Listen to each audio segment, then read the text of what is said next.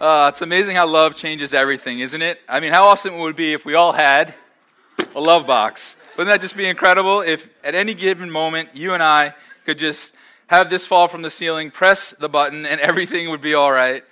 I tell you, love is hard to live out. It's, it's a lot, something we know a lot about, but it's something that's tougher for us to live out, right? Uh, there's a couple that was married for 60 years, and they were, had like this amazing relationship and they had no secrets except one. There was one secret, there was one mystery in this relationship. The wife had a box hidden in her closet, and the husband was not allowed to open it. The wife made very clear, you cannot open this. And so years go by, years go by. The husband's always curious about it, but eventually the wife's on the deathbed. He says, Honey, can I finally find out what's in the box. She goes, Go home and look in the box. So she goes there and she opens the bo- he opens the box up, and in it is a, a crocheted doll and $95,000 cash. He's like, What? So he goes back to the hospital and he says, Honey, what's going on here? Tell me about this. And so she says, All right, well, when we got married, my mother gave me great advice. She said, Whenever I get angry, rather than screaming and yelling, and getting mad, I should just get by myself and do something like crochet a doll or something and just let it kind of, you know, blow over and then I'd come back and we'd be all right, you know? And he was like so touched. 60 years of marriage and there was only one doll in there. I mean, she was only angry at him once. And so he says, Honey, this is, this is incredible, but what's the $95,000 for? And she said, Oh, that's all the money I got for selling the dolls. so, love. Love is a tough thing to live, isn't it? Love is really difficult. Love is really hard. And, and uh, as we kind of developed this idea last week, again, if you weren't here last week, I, I laid a lot of foundations. So if you want to go back and check out the podcast, that'd be great. But I'll kind of review a little bit too. Basically, over the last few months, God just be re- been really challenging me to live out what I know about love. And I kind of got stuck on those verses in 1 Corinthians 13 that just give this definition of what love is all about. And so I thought maybe I'm not the only one that struggles with this. Maybe we need to talk about love here in this setting. And as I kind of said last week, this isn't like boyfriend, girlfriend, husband, wife, romantic love. No, this is about loving every person we come into contact in the same way that Jesus loves us. And the things we struggle with, I think, is to think that there are other things more important than love. There are other things I think we look at and we go, yeah, that's worth more than love. Or my spiritual maturity is measured by this being on track, as opposed to really the truth is, is it's all about love. You see, I think we tend to take different things and make it elevated in a place they should never be above love. One of those things is knowledge. If we know a lot about the Bible or God, or if we know a lot even about love, that's great and all, but love is so much more important. Some of us measure our maturity in God by our knowledge of Him or of love. But man, if you know a lot but do a little, it doesn't matter, right? When is the last time you were speeding and you got pulled over, right? And the cop said, You are going 90 in a 35. And you went, Oh, I know that I should be going the speed limit. He said, Well, let me just rip up the ticket, right? That's not how it works. He goes, Well, then why didn't you do that? If you know it, then do it, right? And so, you know, we're not measured on what we know, we're measured on something greater, okay? It's not about knowledge, it's also not about our giftedness. Okay, and we're going to look a lot into this tonight, actually. A lot of us measure our spiritual maturity and our closeness with God by our giftedness. So if I can pray for the sick and see them healed, then I must be close to God. If I can prophesy or I have words of wisdom or knowledge or I can unravel mysteries no one else can, then I must be arriving in my relationship with God. And those are all great things, but love is more important. Another thing we tend to do this a lot with, and I think there's a ton of us here in the room, we tend to measure our spiritual maturity according to how well we're keeping some rules, right? So if I'm keeping some certain rules well, then I must be close to God now. And if I'm keeping some certain rules that I used to struggle with, but now I'm getting better at them, then man, I must really be growing. But the truth is, isn't this true about people who keep rules really well? They're often very unloving, right? Because when they see people who can't keep the rules they keep, they look down on them right? I'll just give you an example. When I was about 16, a friend of mine had me over his house and I was just hanging out there, and, and his dad was over sitting like TV, sitting. No, he wasn't sitting on the TV. He wasn't in it either. He was watching it, and uh, he was drinking a beer. And he looks over at me and my buddy, and we're both about 16. He says, "Hey, would you like a sip?" And uh, now, this guy watching TV, my, my buddy's dad, he was a cop. And so I figured, I don't think I can go to jail if I take a sip from a, you know, a cup of a cop, right? I think I'm good with that, unless it's a sting and he's setting me up. Okay, and so I took a little sip, and in that moment, I just thought it was the grossest tasting thing in the whole world, and I've never taken another sip. 21 years later, just because I just thought it was gross. Now, now here's the thing because I don't struggle with alcohol, it would be very easy for me to just walk around going, yo, I'm the man. I've arrived. I have this level of maturity in my relationship with God because I don't struggle with this. So I look down on people who do. No, Doug, you just don't like the taste of it, right? So it's not a struggle for you. So there are other people who may struggle with alcohol, but they don't struggle with the things you do, Doug, right? And so we're all walking around thinking we've arrived spiritually and we're in these great places because we've kept a few rules when, man, we're a mess in other areas of our life, aren't we? And so it's not about keeping rules, it's not about knowledge, it's not about giftedness. Love is more important than all these things we tend to make more important than love. And so, here in this series, what I want to continue to do, what we started doing last week, is I want to challenge you to live out what you know about love. And I want to also help you understand some new things about love. I want you to grow in your knowledge. Knowledge is not our enemy. I want you to grow in your knowledge and understanding of love. And then I'm going to give you some homework. And, and actually, you're going to get a head start on that here today, actually, in our service. Now, this topic is so important for a bunch of reasons, and we kind of laid this foundation last week. But one of those reasons is we look like Jesus when we love. When we love, even in unbelievable ways, in ways that make no sense, we look like Jesus because that's what Jesus has done for us but also people who love well live richly. Right? We saw that a little bit last week. People who love well live rich, richly. So if you want a rich life, then love is going to have to be a huge part of you. Okay? And so love matters so much. We look like our Savior, and there's going to be some other things we're going to discover here together tonight. But man, we all want to live rich lives. And I believe that that's something that God wants for us. He wants us to be surrounded by people that we love and that love us well. And so this is so important. Now, if you're not a follower of Jesus, let me just say this to you. We're so glad you're here. You're always welcome here. Even if you don't believe like us, we're just glad you're in the building tonight. And we look forward to continuing to get to know you. But maybe you're sitting here going, all right, this sounds like a really like Christian thing. So what's up with this? Well, first of all, let me say this. I think you want to be more loving too, right? I mean, I, I think you don't need a relationship with God to realize I should be a more loving person, okay? But in another angle I got to take on this, and I'm going to do this every single week of this series, is, is, is for me to just kind of humble myself and apologize to you if you're not a follower of Jesus, because so often followers of Jesus are so unloving. And so maybe you came in here and you believe differently and you feel differently and you've got opinions different than mine. And you know what Jesus would do if he were here tonight, standing here in the flesh? He would love you, regardless of your view and your opinion and all that. And so we as Christians have messed that up a lot. And so let me just apologize for that and say if we've pushed you away from God or the church, then we're sorry and we're trying to change our own hearts by God's strength. And so that's one of the reasons we're doing this series here tonight. But even more than that, I want you, as a non Christian or somebody who wouldn't call yourself a follower of Jesus, to hear about the amazing love that comes from God tonight.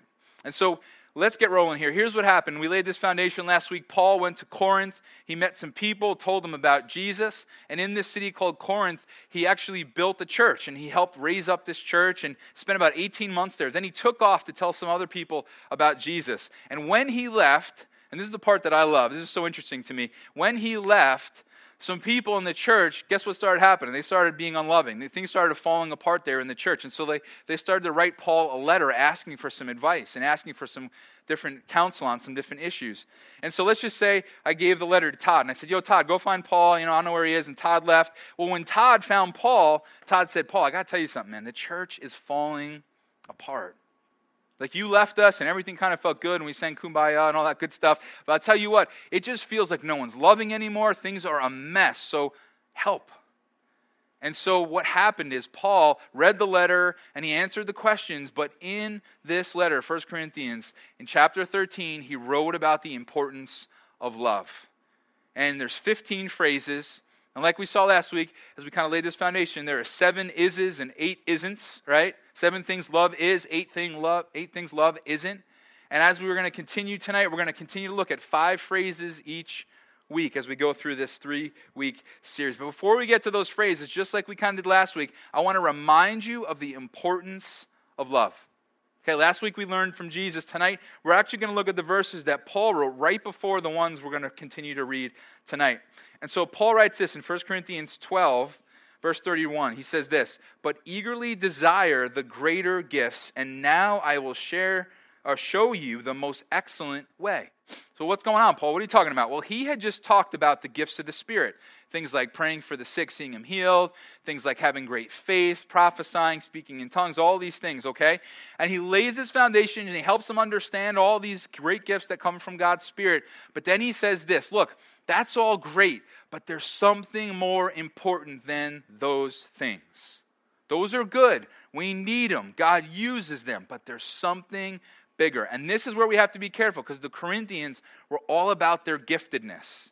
If somebody could prophesy, then they thought, man, look at me. If somebody could pray for the sick and see them healed, ooh, they must have arrived. And Paul's going, guys, that's not the measurement. There's something so much greater than those things. And so he goes on in 1 Corinthians 13, he starts to show how much greater love is than these different gifts. He says, If I speak in the tongues of men and of angels, but have not love, I'm only a resounding gong or a clanging cymbal. Now, cymbals are great if they're used in the right way. I mean, Ricky did a great job with the cymbals and the rest of the set here tonight. But I'll tell you what, I'm a drummer. I've been a drummer since like fifth grade. And I can tell you this that cymbals become very loud, annoying, and piercing. They move through everything else. In fact, my parents got so tired of my drumming in seventh or eighth grade that they insulated my entire basement ceiling and put rugs on the back of the doors leading up to the rest of the house to try to shut me up, right? Because I was just so loud and that piercing of the cymbals. I mean, the drums is one thing, but just that constant crashing cuts through everything else. And now, of course, it's come back on me the sins of the father return because I now am the father of two drummers. There's Cade, he's been drumming, my, my 10 year old, and he's doing pretty well. He's playing with a little band at his school and stuff. And then there's Landon, my six year old, who just goes like animal from the Muppets on the set, you know? He came up to me this morning. He was playing, he was rocking out. He comes up to me, goes, Dad, did you hear me, man? Did you know that was me? I was like, Oh, I knew that was you, you know? oh, yeah, yeah. Now here's the problem, okay? And I hate to, I, like, people are gonna start throwing stuff at me. I get this, right? Drummers in the room, I'm so sorry. But here's what we did, okay? Because I know how loud all this stuff can be, and this, this I'm, i might throw up from saying this. We got my, my kids an electronic drum set. I know, it's horrifying. I know, the lamest thing in the whole world, okay? I know, shut up. And so we got this electronic drum set for him. And it was all because we just didn't want the piercing of those cymbals, right? So then a friend the, about a year ago gave us some pieces of an acoustic drum set, which is legit. And so we got that in the basement now, kind of next to the electronic one.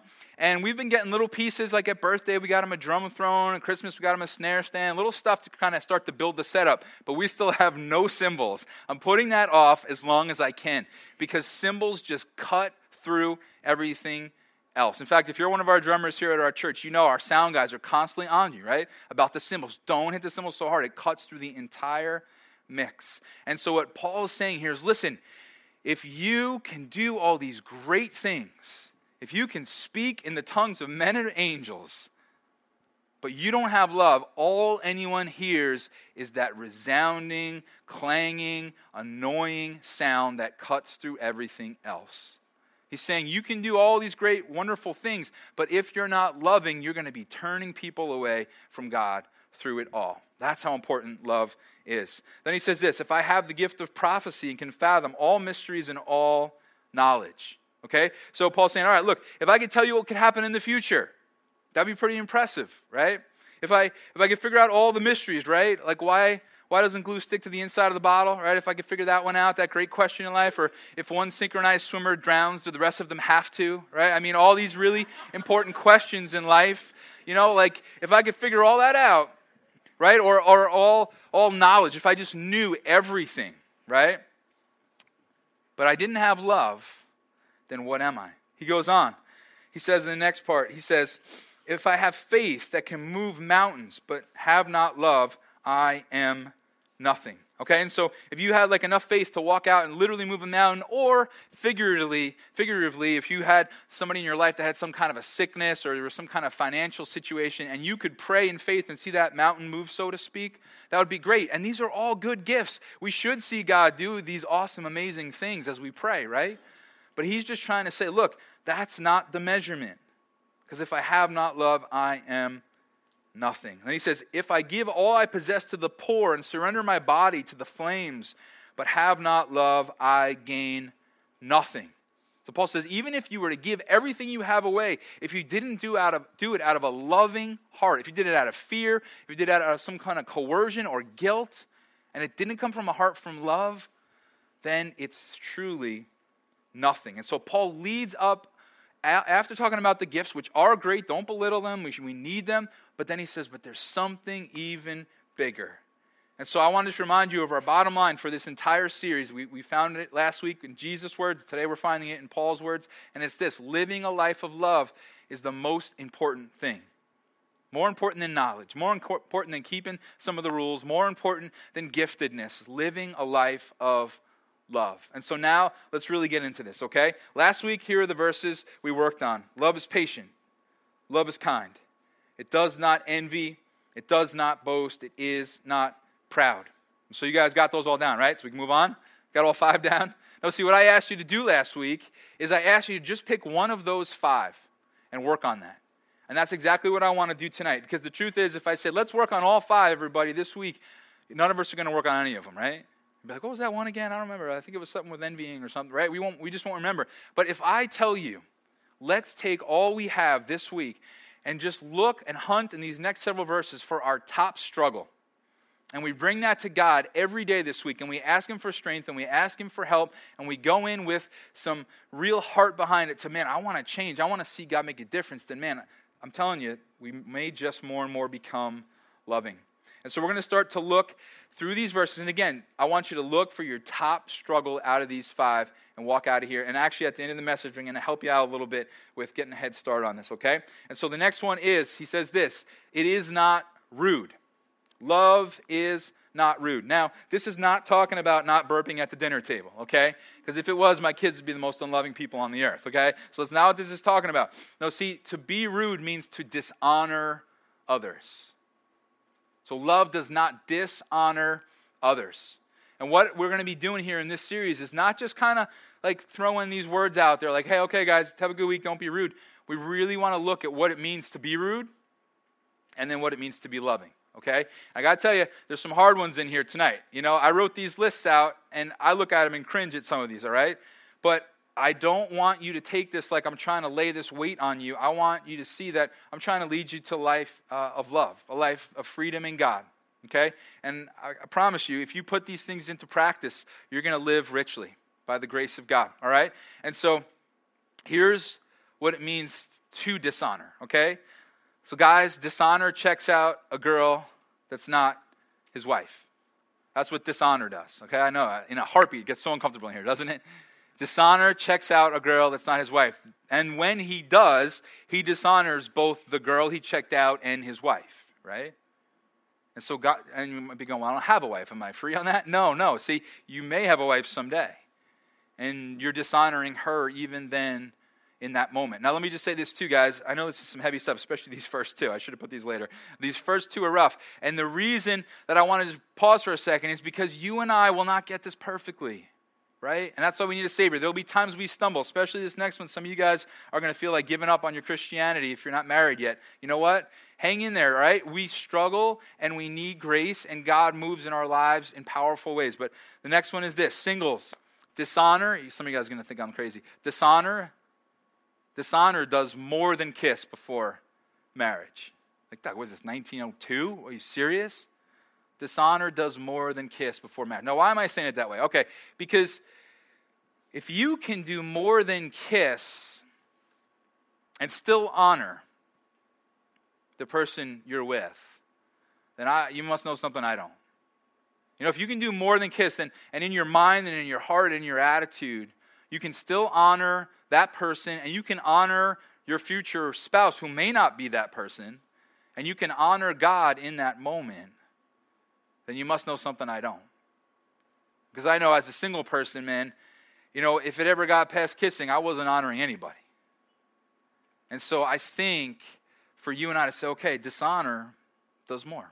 Dishonor goes beyond. Dishonor goes to places we all know it shouldn't. Dishonor goes to places that if my parents were sitting in the seat next to me, I wouldn't be going, right? Why? There's a reason you feel that way, okay? What else? Married couples, dishonor puts each other down both publicly and privately. That's what dishonor does. Dishonor does uh, pretends it didn't hear what our spouse says. All the pe- married people in the room get this one, right? Oh, well, well, I'm sorry, what? Did you say something, right? As you're leaving out, out the door to work, right? Texting back, I'm sorry, did I miss something, right? That's what dishonor does. Dishonor disrespects its parent, child, boss, or employees. But love honors a woman as not a piece of meat. Love stands for purity. Love honors a spouse in public and in private. Love respects its parent, child, boss, or employee. So, how are you doing with this one? How are you doing with this one? It's tough, guys. And you know what? The grace of God is there because we are not perfect. And I'm not saying don't still shoot to honor Jesus with our lives. We have to, we need to. And it's the way of freedom, it's the way to life. But if you're here ready to give up on your relationship with Jesus because you messed up on one of those this week, let me tell you that your Savior is chasing you down with all those things going on in your life. And He loves you incredibly and wants to continue to pursue you and forgive you and lead you toward purity and holiness. Okay, so it's this balance and this, this fine line. I don't want anybody giving up on their relationship with God this week yet. Let's aim for purity and let's aim for honor. Next, it is not self seeking. And I love the way the ESV says this it says, it does not insist on its own way. Is this yours? just kind of selfish, you know. You know, it's, it's about you a lot of the time. You see, self-seeking makes sure its own needs are always met. Uh, self-seeking makes sure it gets the biggest piece of pie, right? I mean, dad's in the room. I know I'm cutting up the pizza or like the cheesecake. I'm like, oh, I have the most square footage here, so I think I should, you know, be able to get the most, right? I mean, but but no, we we give that away. Self-seeking always has the hand or the remote in our hand, right? Come on, married young couples, come on, come on. You guys are still fighting over this, trying to figure this one out, aren't you? That's why you both got apps and you're like fighting. It's like channel two, no, channel six, no, channel three, right? Back and forth. Darn optimum. Um, all right, what else we got here? Um, self-seeking makes every decision. Nope, I, I made a decision. It's over. It's final. I'm not hearing anybody else's input. Self seeking makes every decision. Self seeking is miserable, and this is to you teenagers especially, is miserable and makes everyone else miserable, miserable should it not get its way. Right? This was me as a teenager. All right, mom and dad, you want me to go? Oh, I'll go. And you're going to hate that I came. I'll make you miserable the whole time I'm there, and that's how glad you'll be I went, and you'll never make me do that again now, will you? Oh, you will, because you have a bigger will than me. Okay, all right, that backfired on me. I didn't see that coming. But man, I can tell you, I regret looking back on my teenage years and being on these family vacations, and my mom was kind of psycho and took us to all these crazy places like cheese factories and all kinds of ridiculous things. Love you, mom. And, uh, and so we'd be going all these crazy places, and you know what? Looking back, I remember so many times my goal was just to sabotage the whole thing just by being a jerk and being miserable. And I just remember looking back, and I now look back, and I just wish I hadn't done that. I wish I had honored my family. I wish I had been okay with doing things I didn't want to do and still had fun in the process. So that's what self seeking does. But love is selfless. Love treats others as better than itself. It means love gives away the biggest piece of pie, and love hands over the remote. Love asks for others' input when making decisions. And this is important. Love can do something it doesn't want to do and still enjoy it. And so, is this yours? Would you say, "Yeah, that's me, man. That, that's that's mine. That's really something that I struggle with." How are you doing with this here with the people in the church? Remember, Paul wrote this first and foremost so that Christians in the church would get along and be loving toward one another. All right. And so, how are you doing with the other people sitting in the rows with these two so far, both honoring others and this whole issue of being self seeking. Next, it's not easily angered.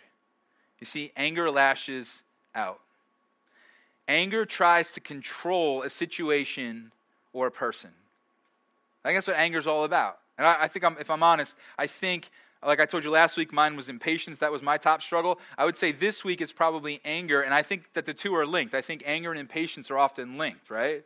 And I think that one of the reasons anger is all about control, it's because, all right, well, if you aren't going to do what I want or give me the results that I want, then this is what I'm going to do or say or how I'm going to react, right? Oh, I will train them into doing what I want by reacting with a scream or with some kind of word that's derogatory or running out of the house or punching a wall or whatever I've got to do to control the situation to get you to do what I want you to do next time. You see what I mean? And so anger is really about control. Anger says things it doesn't mean, but can never take back. Anger says things it doesn't mean, but can never take back. Tell you so many things I've said in my life that I said out of anger that I did not mean. And I can, after the fact, say to the person, I'm sorry I said that, but I'll tell you, that only goes so far, right?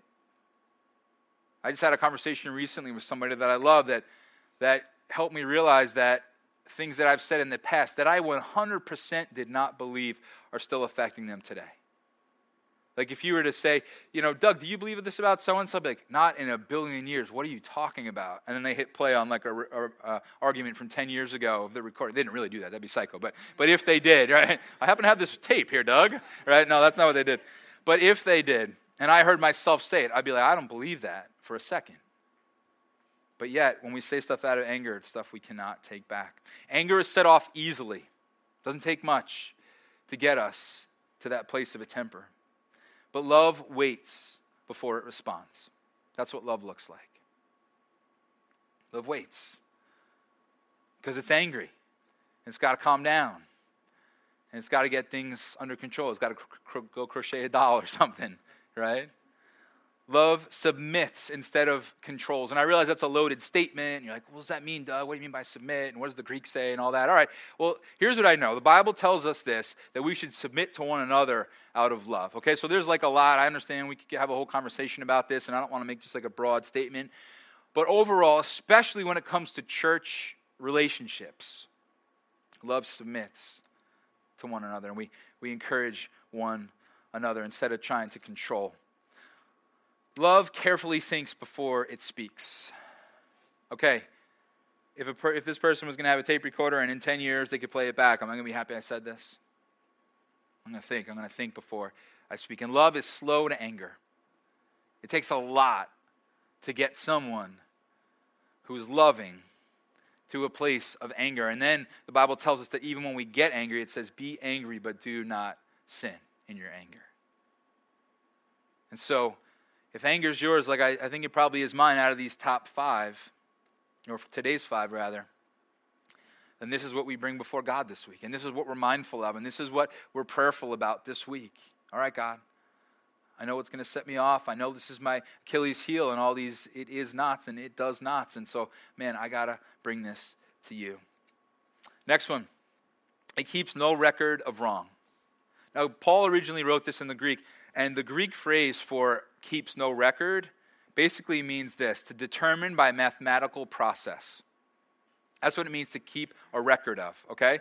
Now, some of us can't really multiply 9 times 6, but we have a perfect mathematical calculation of many people's shortcomings, don't we? Have them all written out, right? Have them all recorded. Maybe they're literally written out, maybe they're recorded up here you know but i could tell you all the things. I mean some of us spouses in the room you know in 96 you said you didn't like my mom. In 2001 you didn't say you said you didn't like my cooking. 2008 you said you hated my dog. I mean we, we, we have them all kind of on file right? And by mathematical process we've calculated and, and kept a really good keeping of everyone's shortcomings. But you know what? It's not the way to go because keeping, of wrong, keeping a record of wrong keeps us in the past keeps not only the person in the past, it keeps us in the past. It always reminds others of their worst. That's what keeping a record of wrongs does. Keeping a record of wrongs thinks it's owed. It's owed. Like, okay, I'm going to keep this record here until you right all these wrongs. But that's not what love does. No, love buries the past and never digs it up again. That's a hard one. That's hard, especially, I mean, a lot of us that are around each other for a long time marriage relationships, parents and kids, siblings, people that have been in church for a long time. I've been some of you with some of you guys in this church for, you know, 10, 10, 12, some of you Joey like, you know, a 1000 years we've been together here in this church, you know? And you know what? Sometimes there there can be things that you're just fighting through. Okay, I'm not going to bring this up ever again. Now, guys, I just think that's a decision we make. That's a decision we make. I can guarantee you, if you don't make a decision that that's how you'll live, then in the moment, you and I will keep on bringing stuff up over and over again. But when we decide, no, that's not an option, I don't go there. Love brings up what's best about someone. Love highlights what's good. We're going to get a little more into that next week. Love cancels debts. It cancels them. Rather than keeping a mathematic record of all that you've done wrong, just says, okay, canceled, done. And we talked about this a few months ago, talking about forgiveness, right? So, how are you doing with this? Is this one yours? Do you need to be someone who stops keeping that record of wrongs? And then here's our last of our five here today love does not delight in evil, but rejoices with the truth. And I got to be honest, this one is the one that kind of like confused me, and, and uh, I didn't really quite know exactly what it meant. But I think it all really boils down to this after I kind of looked into it a lot. Uh, what's the truth? The truth is ultimately God. The truth is the gospel. The truth is what Jesus has done for us. The truth is anything having to do with grace, mercy, righteousness, rightness. And then evil is the opposite of all those things. And some of us delight in evil. And we don't rejoice in the truth. And, and here's some examples of what that looks like. I think delighting in evil is happy when others fail. You know? Like that's the delight in evil. When you're able to look at somebody and go, yes, they messed up. Yes, they, they, they, they didn't get the raise. I didn't get it either, but at least they didn't get it, right? I'm so happy. They didn't, yes, they didn't get the promotion. They didn't get the MVP. Awesome. They got dumped. Ha, right? Delighting in evil. I wasn't pointing at anybody in specific. Everyone's like, Ugh, I did. uh, Delighting in evil loves a good scandal. They love to hear about somebody that messed up and, and fell short, and, and they gloat in the fact that they had some kind of a feeling that something was off. And there's not necessarily wrong, anything wrong with having a feeling something's off with somebody, but when you and I are happy someone failed or we gloat in someone's scandal, then we're delighting in evil and not the truth. Delighting in evil looks at the friend who had the affair or stole the money or ended up kicked out of their house and says, Yeah, I knew that was coming with them. I figured that's about what he or she would amount to. That's what delighting in evil does. Delighting in evil is sure to gossip about everyone else's shortcomings. But love is different. Love is broken when others fail. That's what it is to, to delight in the truth. We, are broken. We're going, oh man, I, I didn't want to see that guy go there. I don't want to see her head down that path. Love hates a scandal. Love hates a scandal. Love sees a scandal break out and, oh, no, not again. Not again. Not another follower of Jesus. Love hates a scandal. Love looks at the friend who had the affair or stole the money or got dumped or whatever it might be and does all they can to help them find hope and healing in God. That's what a Christian does. We look at those who have fallen and, the, and those that maybe there could be a scandal about, and instead of rejoicing in it and celebrating it, we say, How do I help them find hope and healing in God? Love not only doesn't gossip about shortcomings, but stops others who are. So, is this yours? Is this where you kind of feel that spotlight hit you like, whoa, this is my life? This is me we're talking about. I got to stop delighting in evil and I got to rejoice in the truth. And so, living a life of love is the most important thing. And I want you to take your one out of these five this week, and I want you to really bring it before God. And so, what is it? Is it not being rude? Is it not being self seeking? Is it not being easily angered? Is it to keep no record of wrongs? Is it to not delight in evil but rejoice with the truth? And here's what I want to do today. We're going to get a little head start. Remember when you went to school and your teacher was like, all right, it's the end of the day, and I'm going to let you guys start your homework now so you have a little less to do later on. Well, we're going to do that here together tonight as a part of this service. Rather than just saying, hey, go work on this, I want you and I to start working on it right here and right now. Because here's what I want to ask you to do in just a few minutes. I want you to spend about five minutes by yourself, just right where you are. I want you to take out your phone, and I want you to write down the triggers in your life for your specific struggles. I can tell you this this past week for me was very different because, as I told you last week, my struggle is patience. And this week, I took about 15 minutes and I wrote down on my phone the things that trigger my impatience. Okay, homework time triggers my impatience, right? I got all the kids around the table, all asking me questions I have no clue about. Third grade math, what the heck, right? I have no idea. And, and so that's, that's going on. So that's a trigger for me. Homework time okay? um, like I told you last week, Landon taking about an hour and seven days to get out of the car, right? I know normally that's, uh, you know, time for me to lose my impatience or lose my patience. And so I know that's a trigger for me. So I was just incredibly mindful this week around those specific times to go, okay, Landon's going to take an hour and seven days. So let me get ready for that.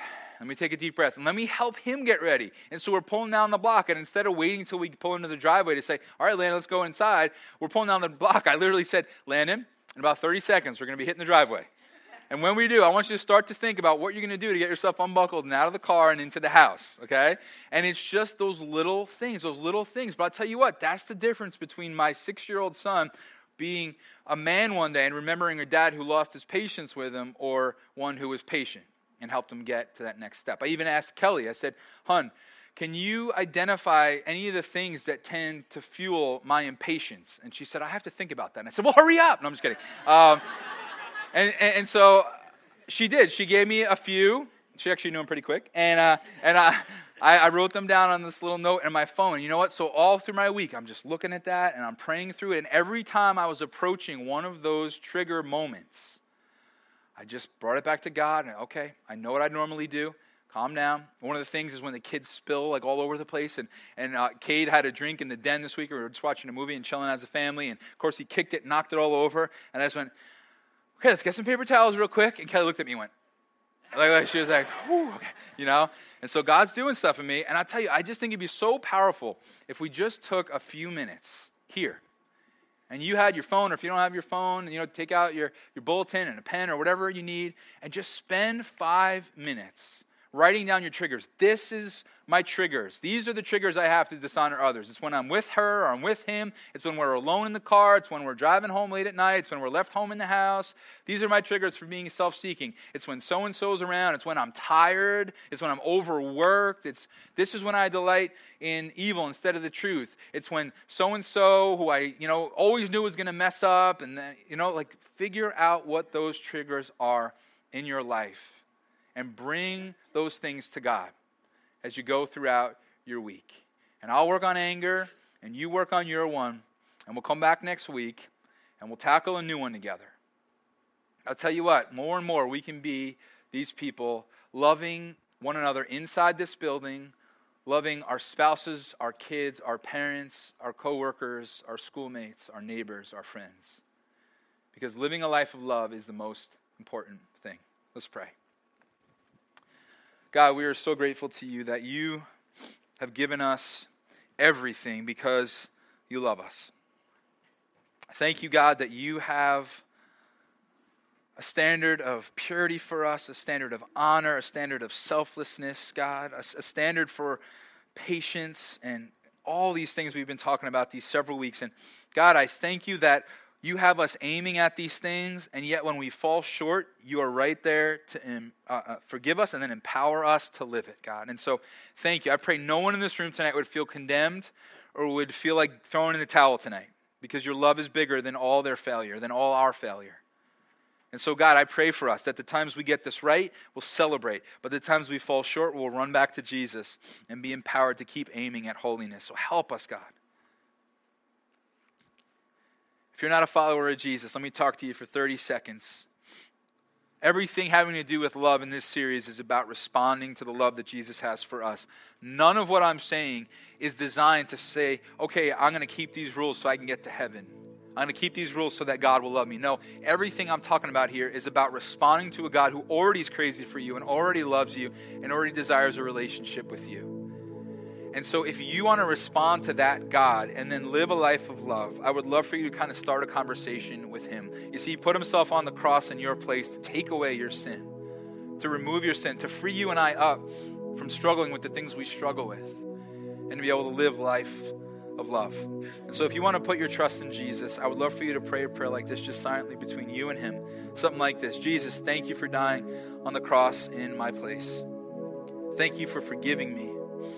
I ask you to forgive me of every sin I have committed and every sin I ever will. Thank you for this amazing gift of salvation that I cannot earn myself. And now help me, God, to live a life of love. Amen. So now we're going to take five minutes. Take out your phone, take out paper. Whatever you got to do, don't talk to anybody around you. If you need to move, get by yourself, leave the room, come to the front, the back, whatever, that's fine. But spend five minutes saying, What are my triggers? What will set me off this week to live in a way I don't want to live? How can I be aware so that I can live a life loved by God's grace?